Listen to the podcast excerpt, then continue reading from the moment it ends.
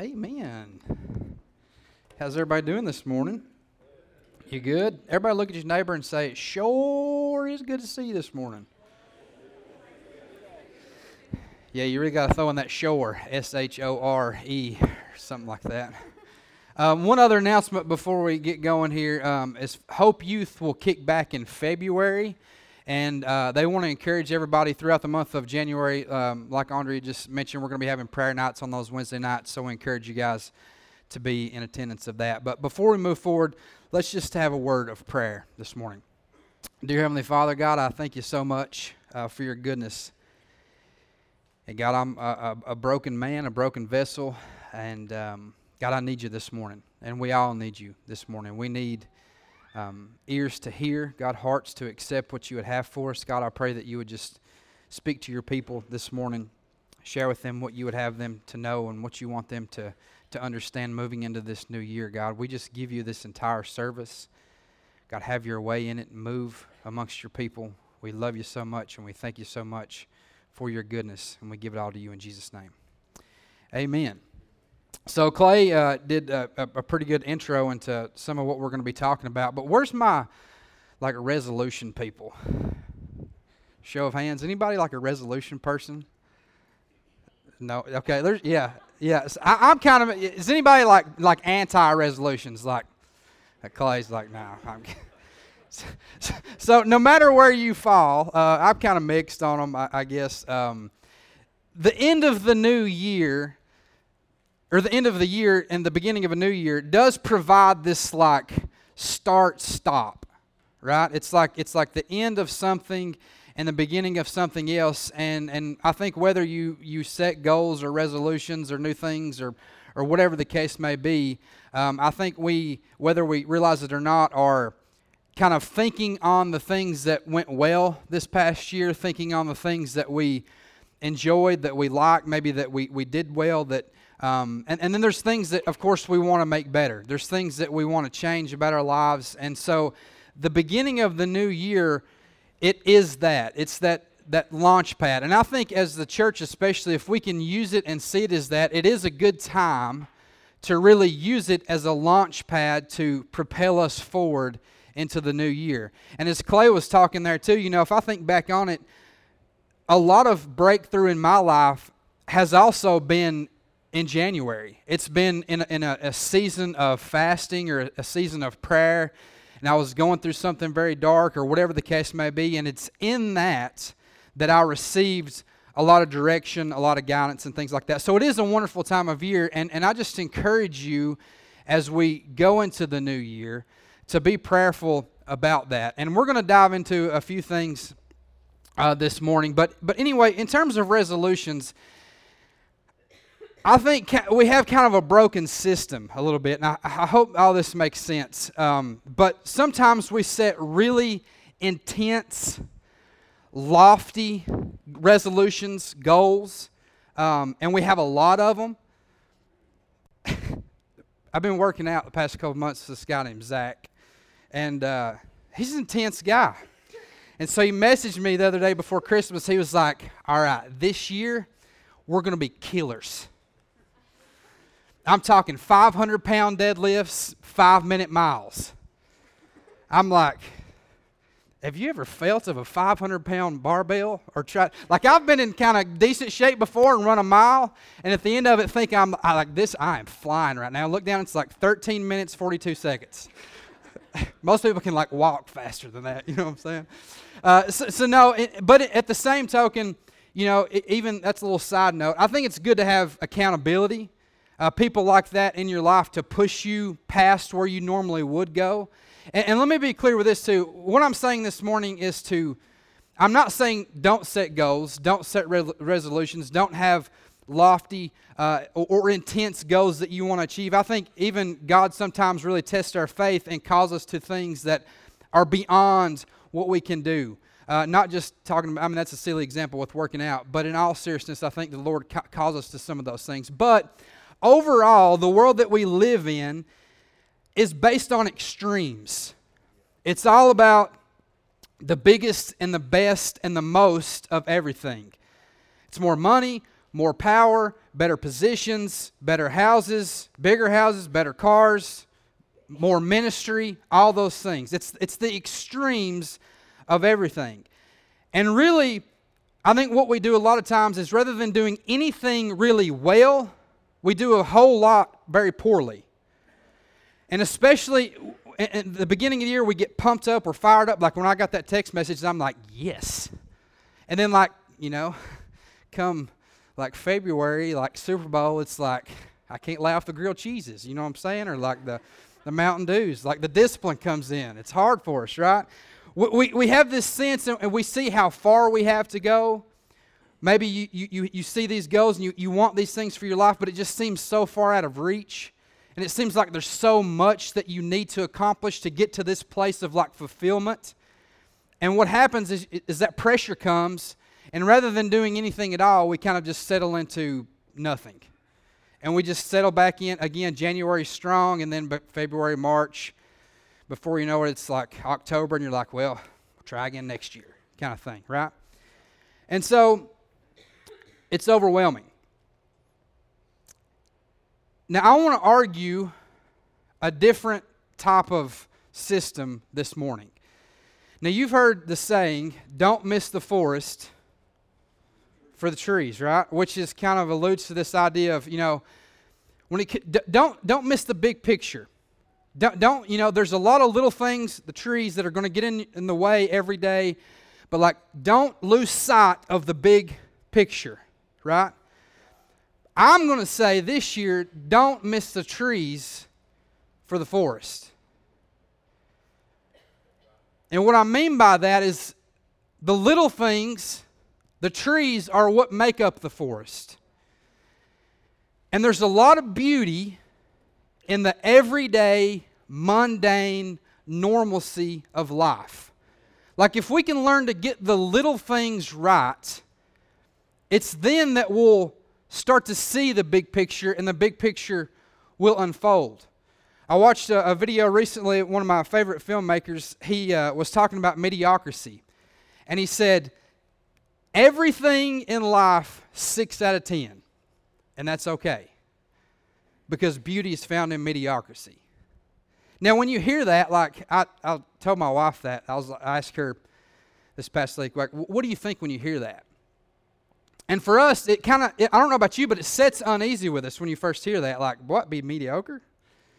Like, don't, don't shoot for the stars, you know? And again, I'm not saying don't set lofty goals, but I am saying that we can oftentimes miss the most important things and trying to focus on the extremes of everything else. You guys with me so far? The title of my message this morning is Extraordinarily Ordinary the Art of Living Uncommonly Common Lives. That's probably the best title I'll ever come up with. If I ever write a book, probably won't. Maybe Clay write a book and he can use this title one day. um, I'm gonna, here's some comedic relief. I'm going to show you about a 15 second clip. That's just it's just funny. It's just good. So here we go.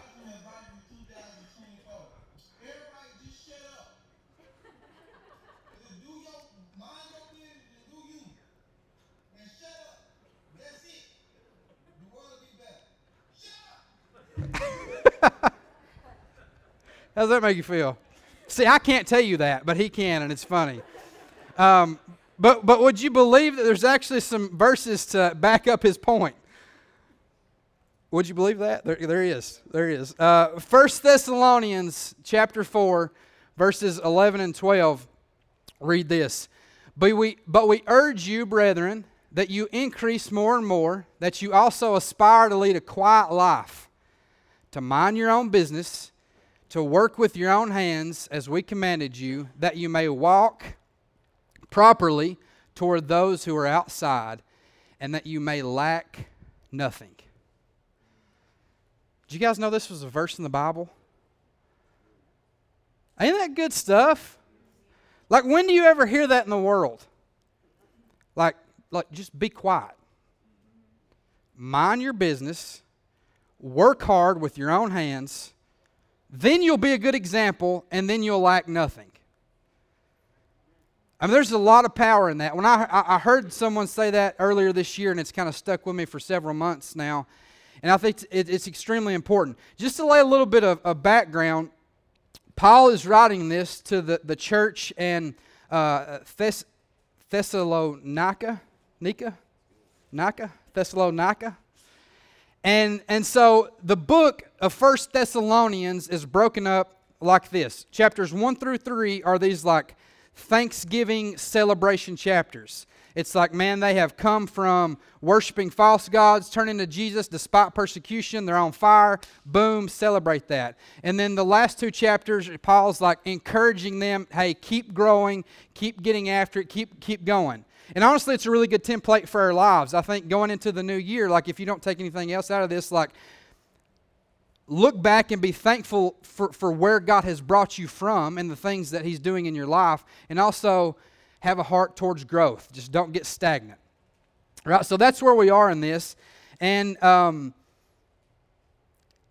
again, you, you don't really hear these types of things when we're talking about reaching and influencing people. In, in the culture in the world that we live in today, we feel like we always have to have a comment for everything. I'm listen, I'm talking to me a lot here.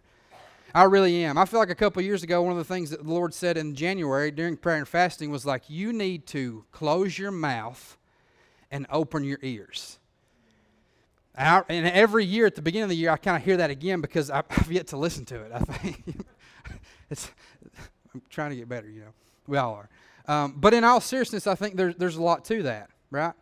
And in, in the world that we live in today, it's, we got to put everything out there. We got to share everything. We got to have a comment. We got to have an answer for everything. And it's exhausting. And so this is a different message entirely. And so, point number one is lead a quiet life. Now, you introverts are like in your mind right now going, yes. And the, extrovert, the extroverts like me, we're like, wait, what? I, have gotten it wrong all this time? Now, I think leading a quiet life is, is broken up into two uh, sections. Uh, really, it, it's, there's, there's the output and there's input. So, first and foremost, quite literally, I think there's a time to watch your output in terms of being quiet. I know for me, again, for example, I talk a ton if we're in, in a group of people, like I'm, I'm one of those. It's like you never you ever watch those people that like you can see their mouth moving, just they're waiting to like interject with like their comment. It's like someone else is talking, but then like you're ready to like, oh, I, have got something for this. you know, I've got a story. um, so I think there is a time to like learning to listen, and then especially in prayer too.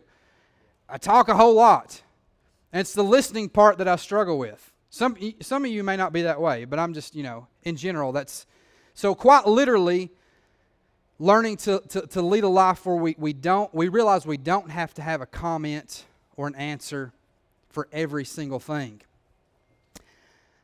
And then there's input.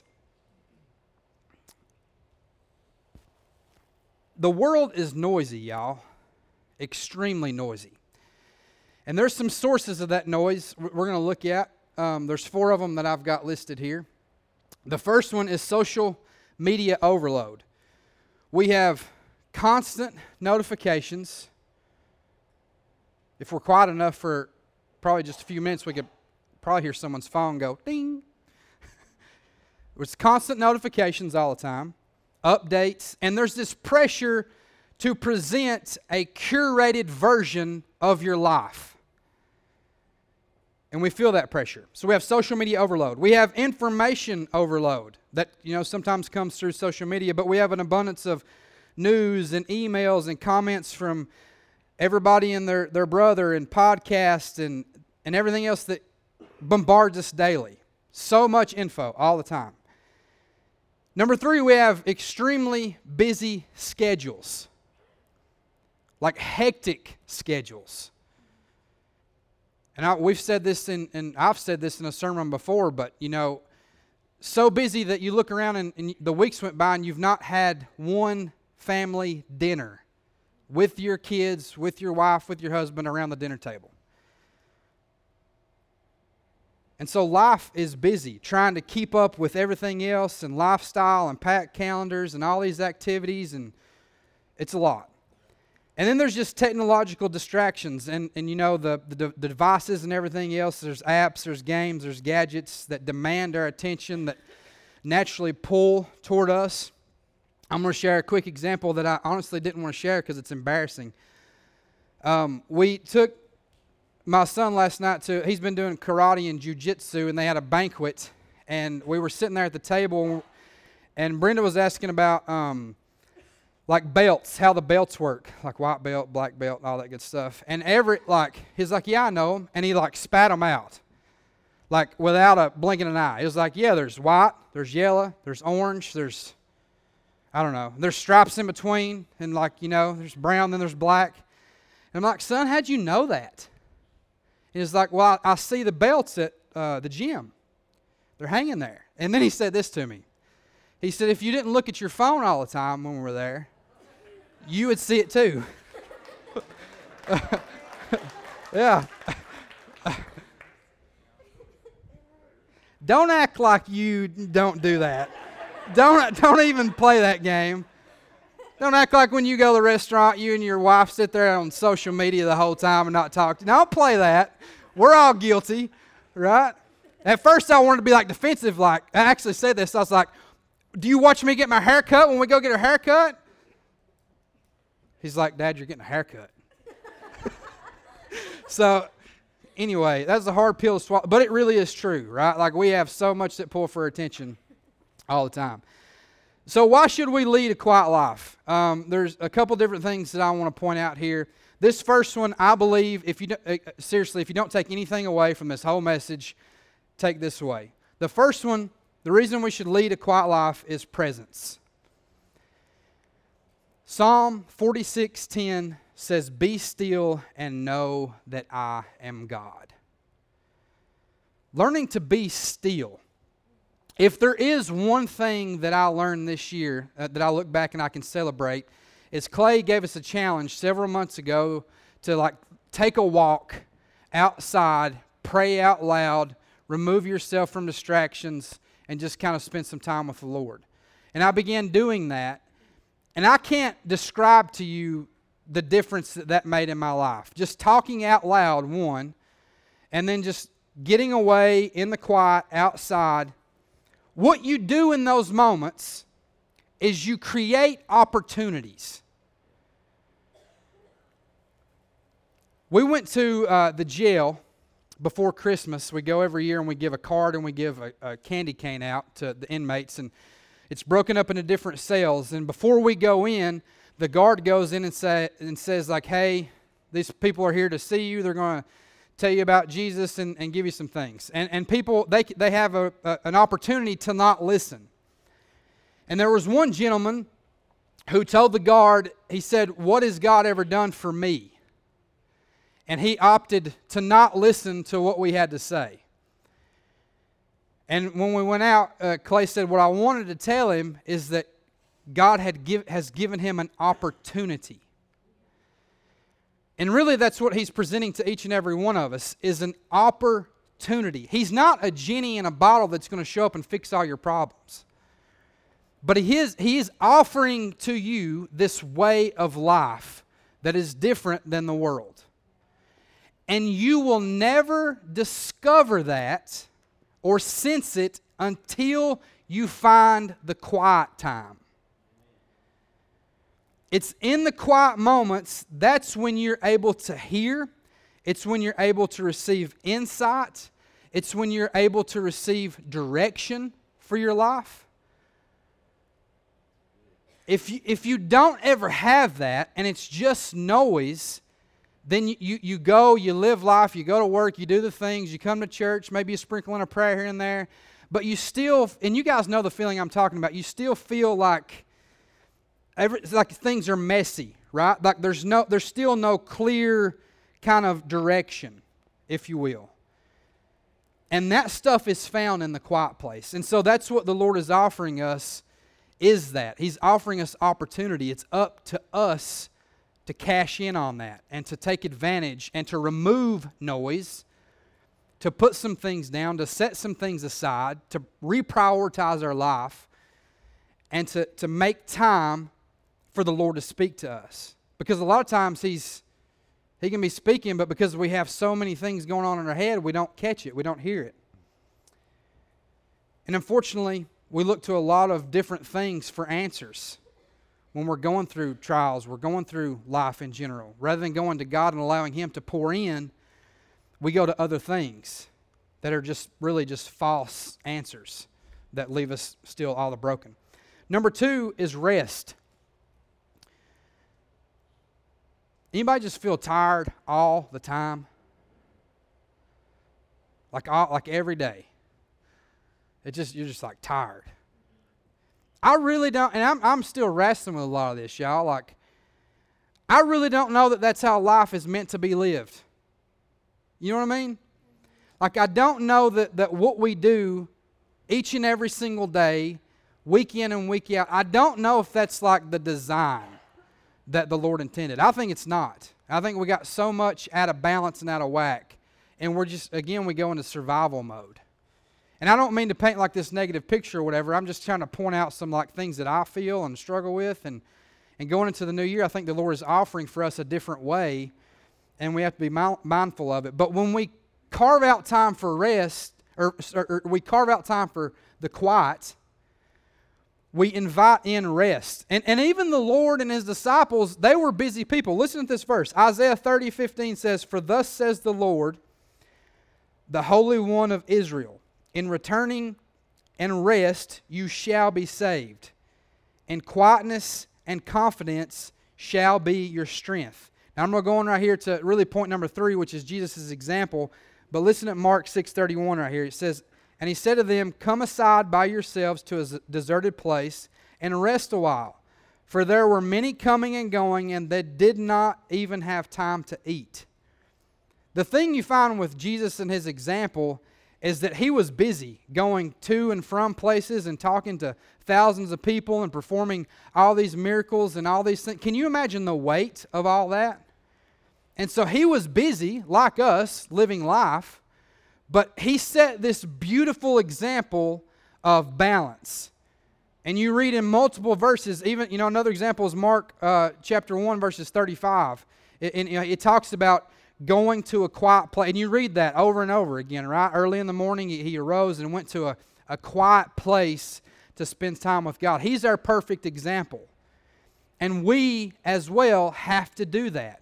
In the middle of our busyness, we can't just get into a flow and never stop and never prioritize these times. If we want to live an effective life day in and day out, we have to, we must set aside time for the quiet and go into that place where we can receive, again, rest for ourselves. And it's like a refueling for us.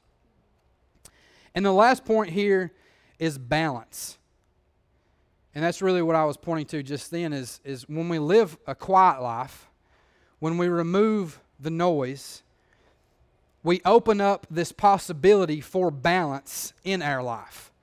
Ecclesiastes chapter 3, verses 1 through 7 says this to everything there is a season, a time for every purpose under heaven, a time to be born and a time to die, a time to plant, a time to pluck what is planted, a time to kill and a time to heal, a time to break down and a time to build up, a time to weep, a time to laugh, a time to mourn and a time to dance, a time to cast away stones and a time to gather stones, a time to embrace and a time to refrain from embracing, a time to gain and a time to lose a time to keep and a time to throw away, a time to tear and a time to sew, a time to keep silence and a time to speak. And the point here again is when you live this quiet life, I'm not saying the whole year, don't say anything. Obviously. Or like every day, all day long, just go in the woods and be by yourself. Like that's we're talking about balance here. There is a time to speak. There's a time to enjoy life and celebrate and do all those things. But there's also times for the quiet. There's also times where we need to we need to celebrate with our brothers and sisters. We need to rejoice. There's other times when we need to come alongside and we need to mourn with. We need to weep. And so there's balance in life. And it's something that we really struggle with, I feel like, is having any type of balance. We're just like one gear, boom, wide open, or like stagnant and nothing. There is no balance in the middle there. Number two here, y'all are going to love this one. Mind your own business. Does that hit home to anybody? Mind your own business. Two big things when talking about minding your own business is competition and comparison.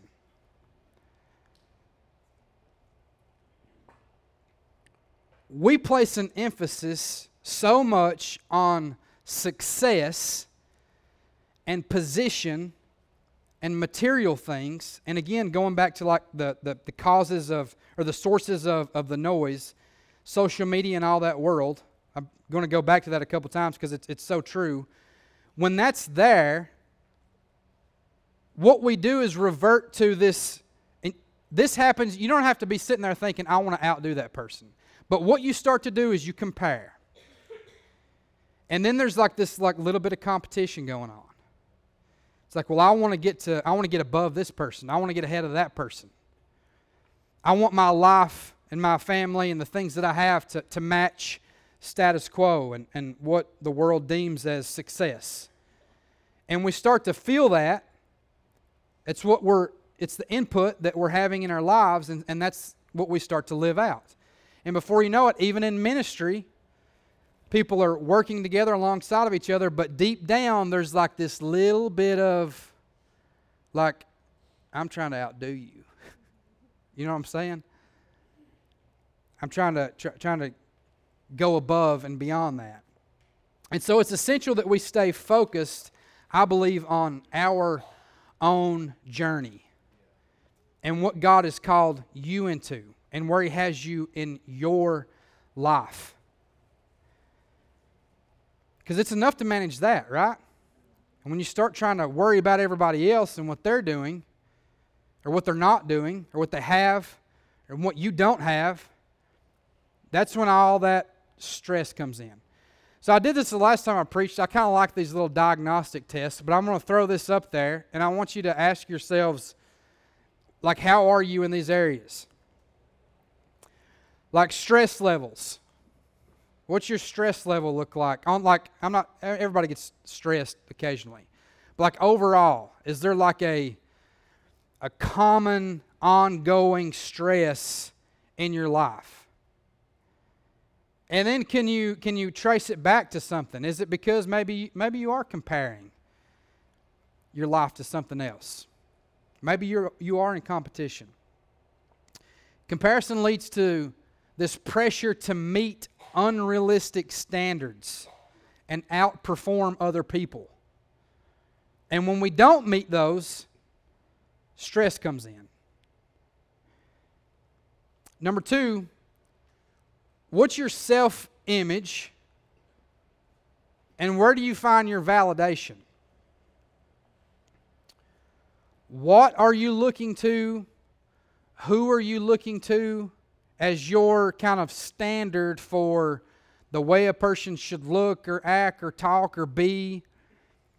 And like, where is it that you go to to find like your source of like affirmation? Like, I've arrived kind of thing. How about strained relationships? Maybe it's a relationship like your, your spouse. Maybe it's kids. Maybe it's in your workplace. Maybe even in ministry. Is there like strain there? Is there some t- type of tension? And then a big one here lack of contentment. Are you always wanting more and worried about outdoing others? And when you compare and you compete, it leads to dissatisfaction. And at the end of the day, you're unable, you don't have the capacity to appreciate what you already have and where you already are. When the standard is everyone else, it's impossible for you to be content. So these are some big ones. Again, think about these? Be real with yourself. Because if you are, you can start to get to the root of some things that the, the Lord may be wanting to uncover in your life in regards to some of this. And so, why should we mind our own business? The first point I got here is, is one, uh, personal responsibility. Galatians 6, verses 4 and 5 says, But let each one examine his own work, and then he will have rejoicing in himself alone, and not in another. For each one shall bear his own load. We have our own responsibility, we have our own lane, we have our own jobs, we have our own spouses, we have our own families, we have our own callings, we have our own passions, we have our own all of those. And you have a personal responsibility to steward those accurately. And when you mind your own business, you take the emphasis off of everybody else and what they're doing or not doing, and you put it on yourself. It removes this victim mentality. And it places upon you the question of, okay, what can I be doing here? Yes, this, this may have happened to me. Maybe this is or isn't my fault. What can I learn from this? How can I grow from this? How, Lord, do, how do you want me to move into this new year? How do you want me to respond in this ministry? How do you want me to, to, to work in, in my career, my occupation? The next one is humility.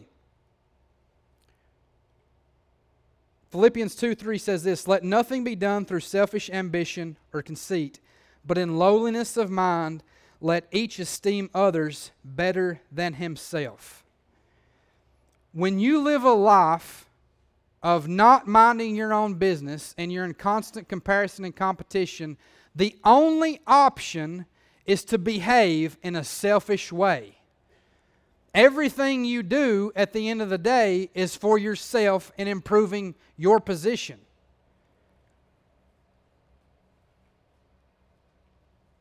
And when you read, like when I read a, a, verse like this, like, esteem others better than himself. How many of you could honestly say that you esteem others better than yourself?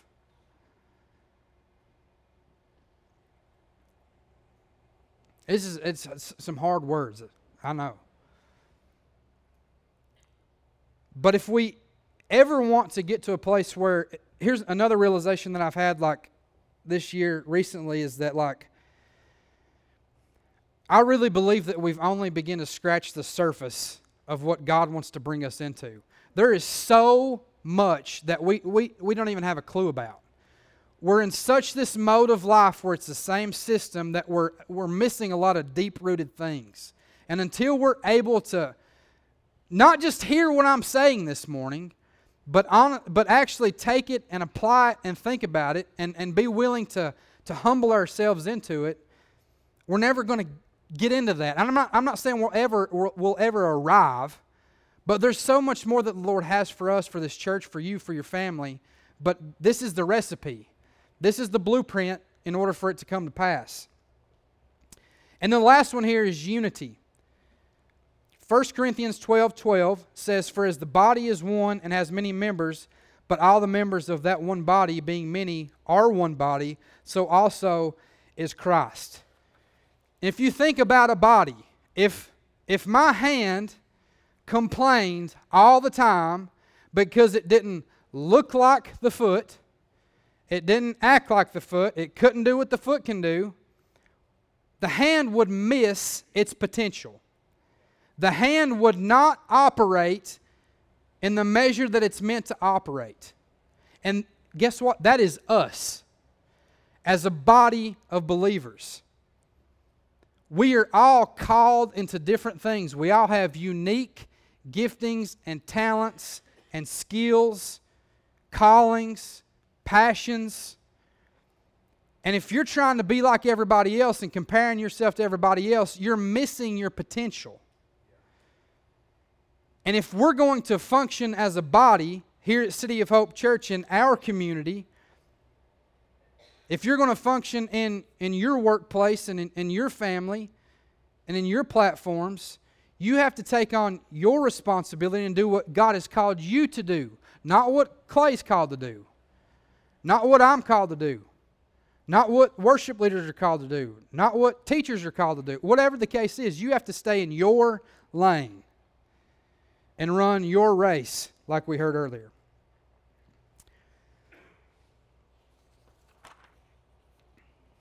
We good? You guys good? Getting anything good out of this? Amen. Point number three, my last point. Um, got a few other things though, so stick there. Stick there with me. Working with your own hands. Um, you know, when, when I'm preparing these messages and you're, you're thinking about these things, you try to come up with like these clever ways to present information, you know, that'll really stick with people. I don't know that there's an easy way to say it. Like, simply put, you need to work hard.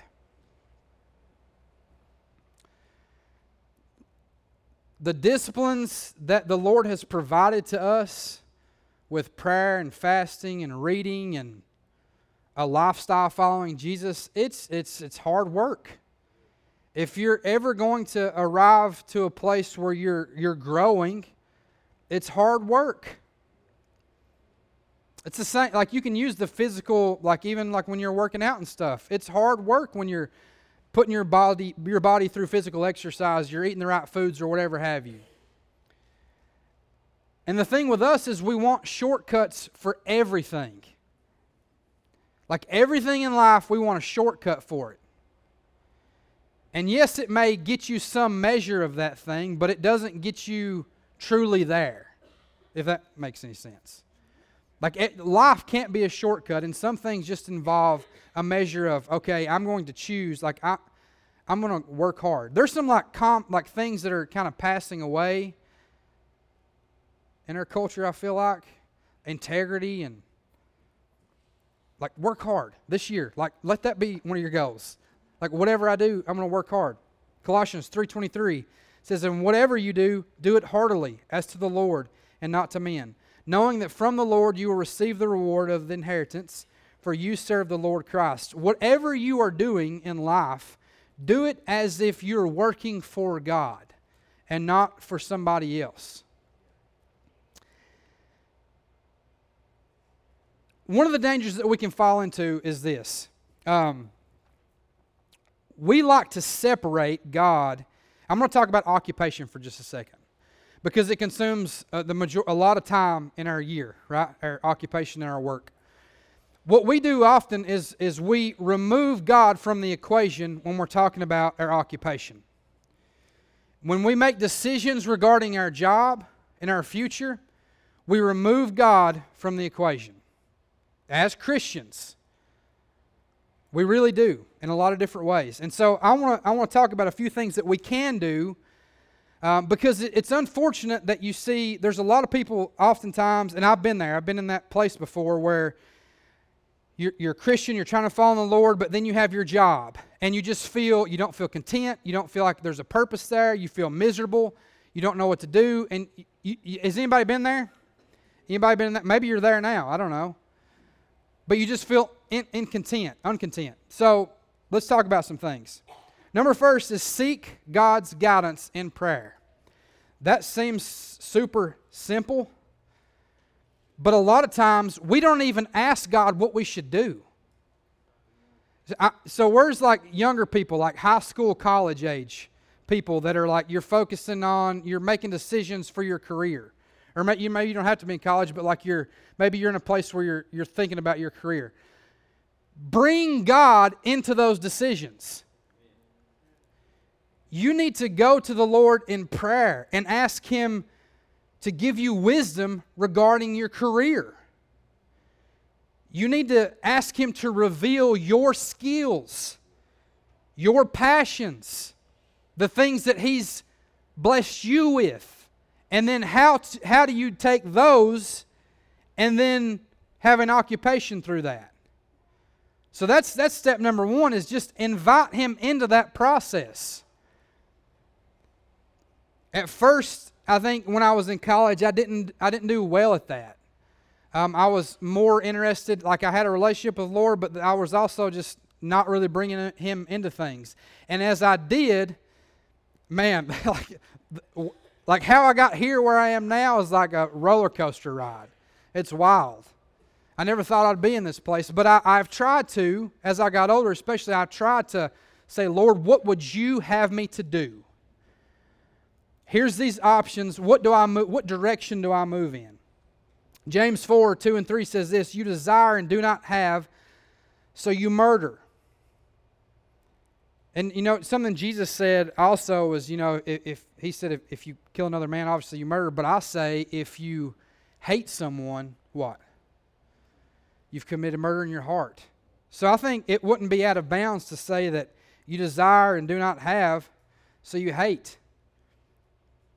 How many, how many people you've been in that place where you desire things, you want things, you see other people and where they're at and what they're doing? Again, going back to comparison and all that and you begin to like a little bit of bitterness takes place.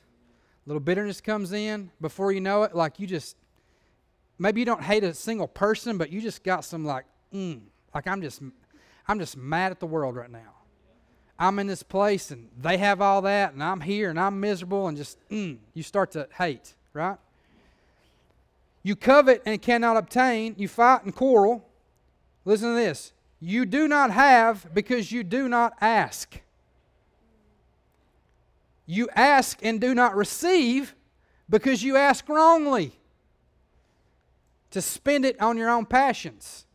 So even when we are seeking God's guidance sometimes, what's the motive behind what you're at like asking? When you bring God into the equation, are you just trying to use Him to get you where you want to be, to make the most money and be in this position and do all this and do all that? You, know what I'm talking about. So, like, we got to check our motives, right? Because sometimes the answer that you get from the Lord is not going to be the answer that you want to hear when it comes to lay this position down, don't go here, don't make all the money, don't do all this, but I want you to go here.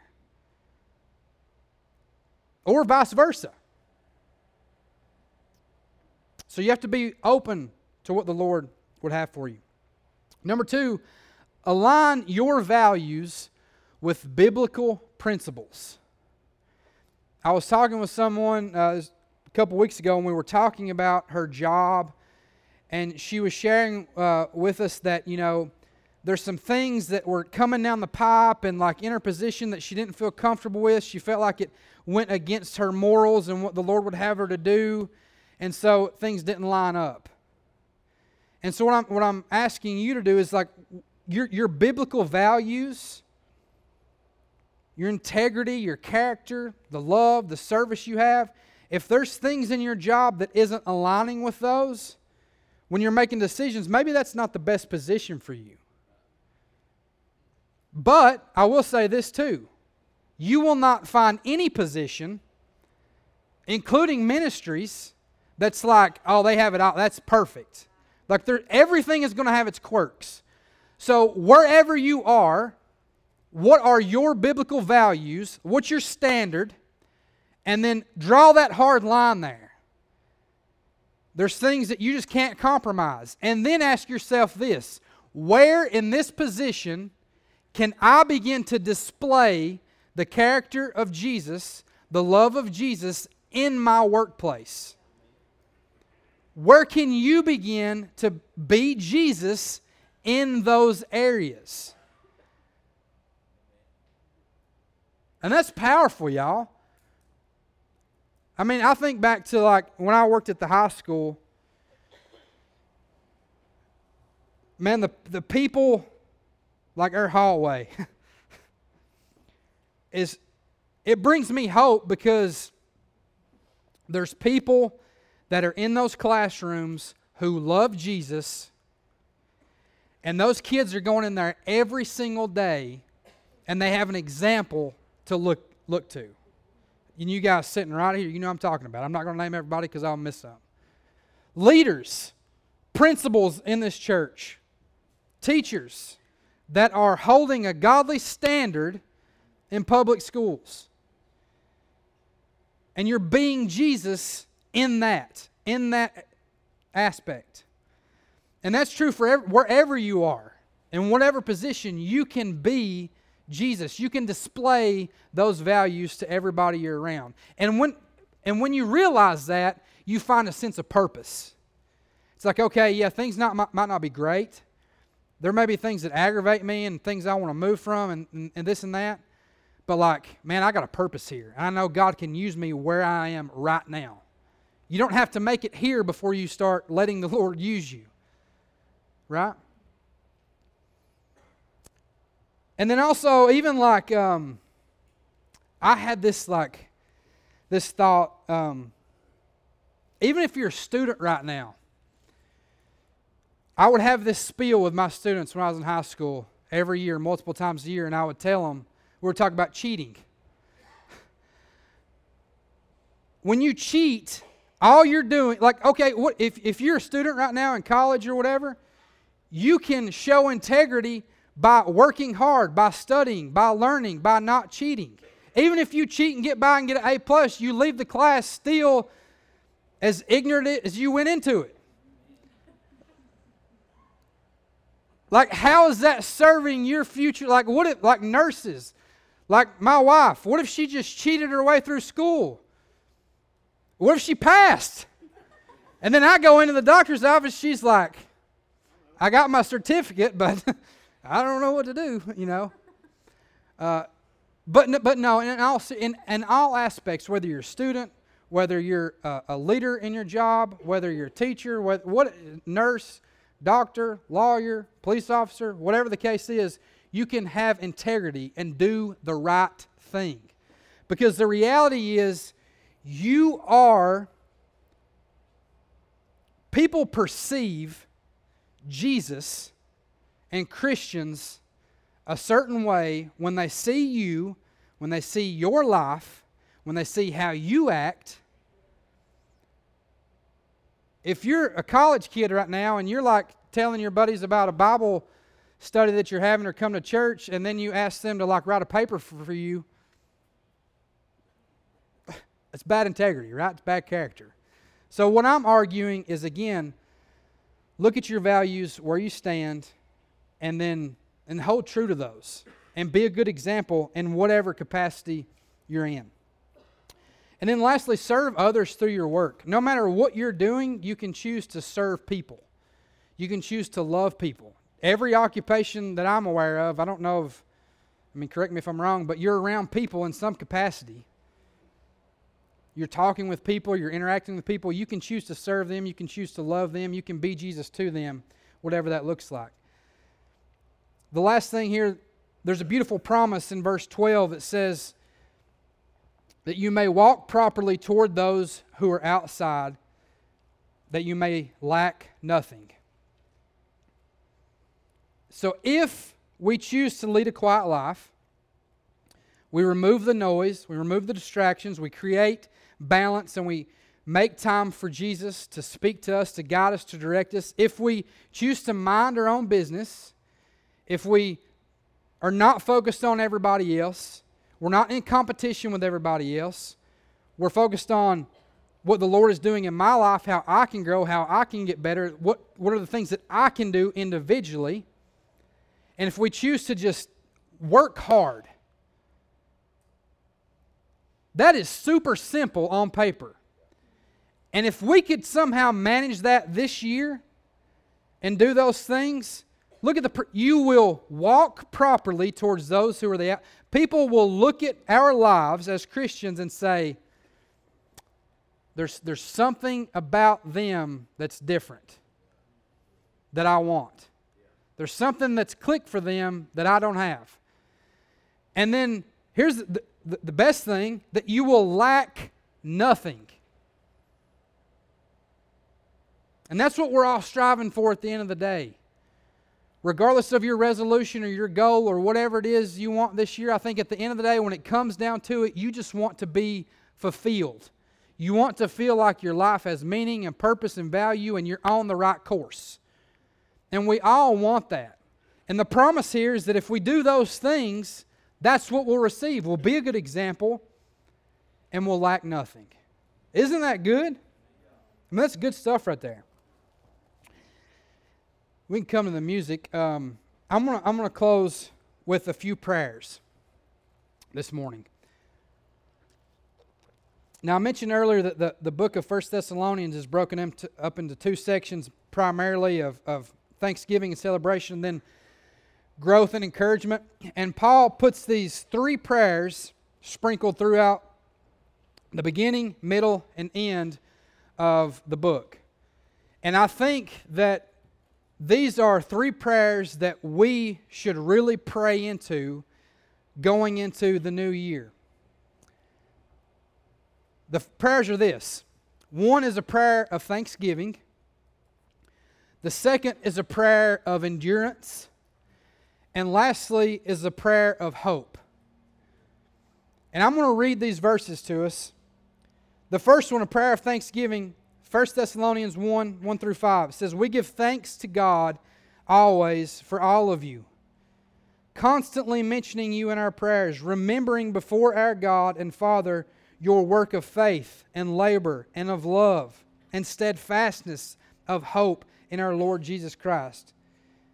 You know, I, I, hope this next year we can all celebrate that fact right there. I mean, listen at that. We have faith, we love, we're steadfast, we're full of hope. And that, that, those are beautiful things to strive for. For we know, brothers, for we know, brothers loved by God, that He has chosen you because our gospel came to you not only in word, but also in power and in the Holy Spirit and with full conviction. You know what kind of men we proved to be among, among you for your sake. So, again, the first one, a prayer of thanksgiving. Celebrate where you are. Or maybe you're here this morning and you're still on the fence about this whole Jesus thing. Maybe you don't have a whole lot that you want to celebrate.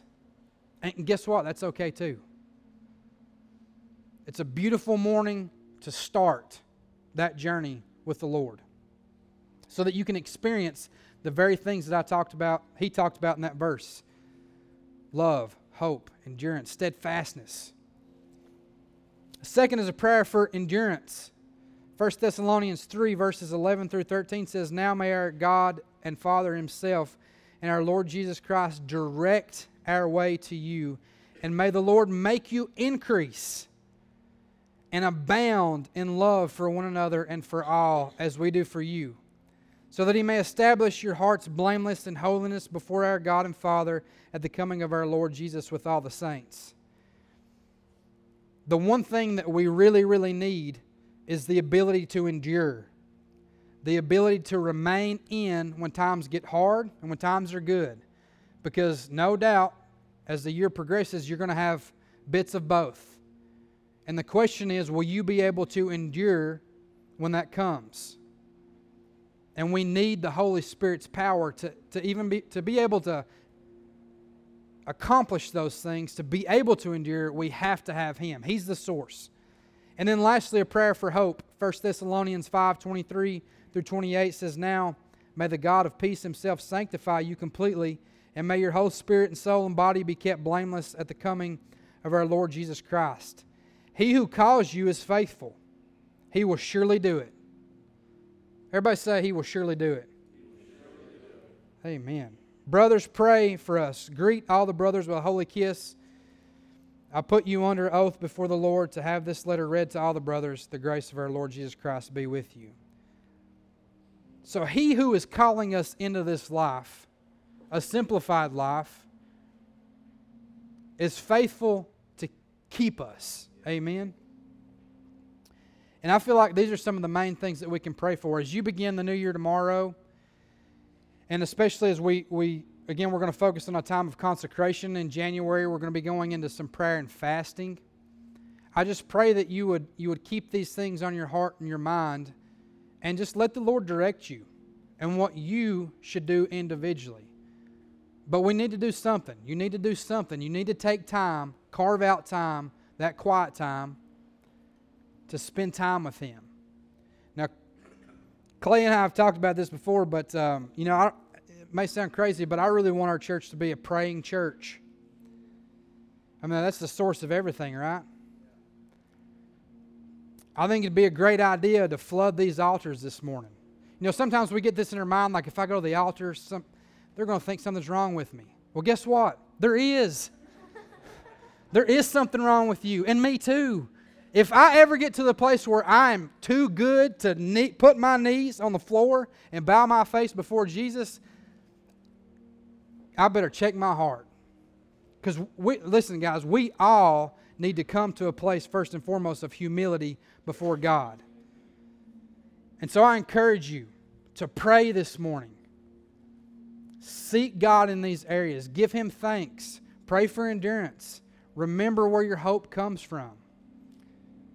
And again, if you're here this morning and you don't have a relationship with Jesus or you have questions, we'll be right here as well. I encourage you to come up and to talk to somebody. But regardless, as we exit this year and we enter into a new year, it'd be good for us to take time this morning and pray. Amen. You guys bow your heads with me.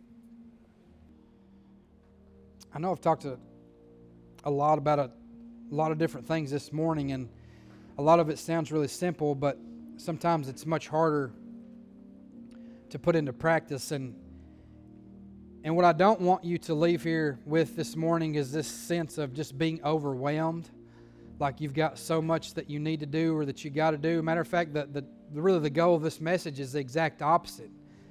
Is going into this new year rather than feeling pressure, rather than feeling overwhelmed, that you would feel a sense of peace that you would have some sense of, of simplicity and striving to do just the little things right.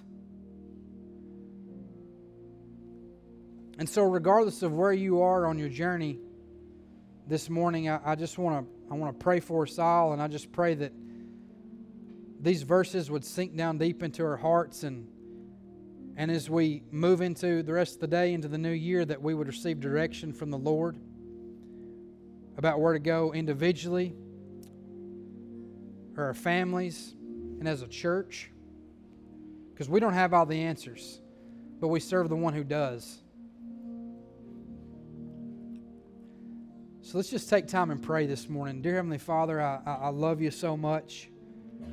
I really do. God, we're so thankful for your goodness this morning, for your mercy. I'm thankful that we can gather together each and every Sunday and we can learn about you and you can speak to us and you can convict our hearts, but you, you can also fill us full of encouragement and you can empower us because ultimately, the Lord, if, if, if we are to do any of these things, if we're to seek you at all, if we're to live a life that's a quiet life, removed from the noises of the world, if we want to God, stay focused on what you're doing in our lives and, and love people around us and not be in competition or compare. God, if, if we're to work hard and stay and endure, God, we need you. And we need your equipping, we need your empowering. And so we depend on you, God.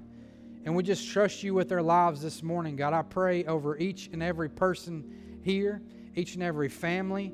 I pray that you would give them direction lay out the path before them. God, we repent of our sin. We repent of the times we, we get it wrong and we fail. God, and we just thank you that your mercies are new every morning, that you love us, you care for us. And like the song said this morning, God, that we're, God, you are ours and we are yours. And that's our identity. And like Clay mentioned earlier, God, let us just focus on you this year like we never have before. And let that be our only goal. Because when that's the goal, everything else will take care of itself. God, I pray just blessings on each and every family, every person here this morning, God.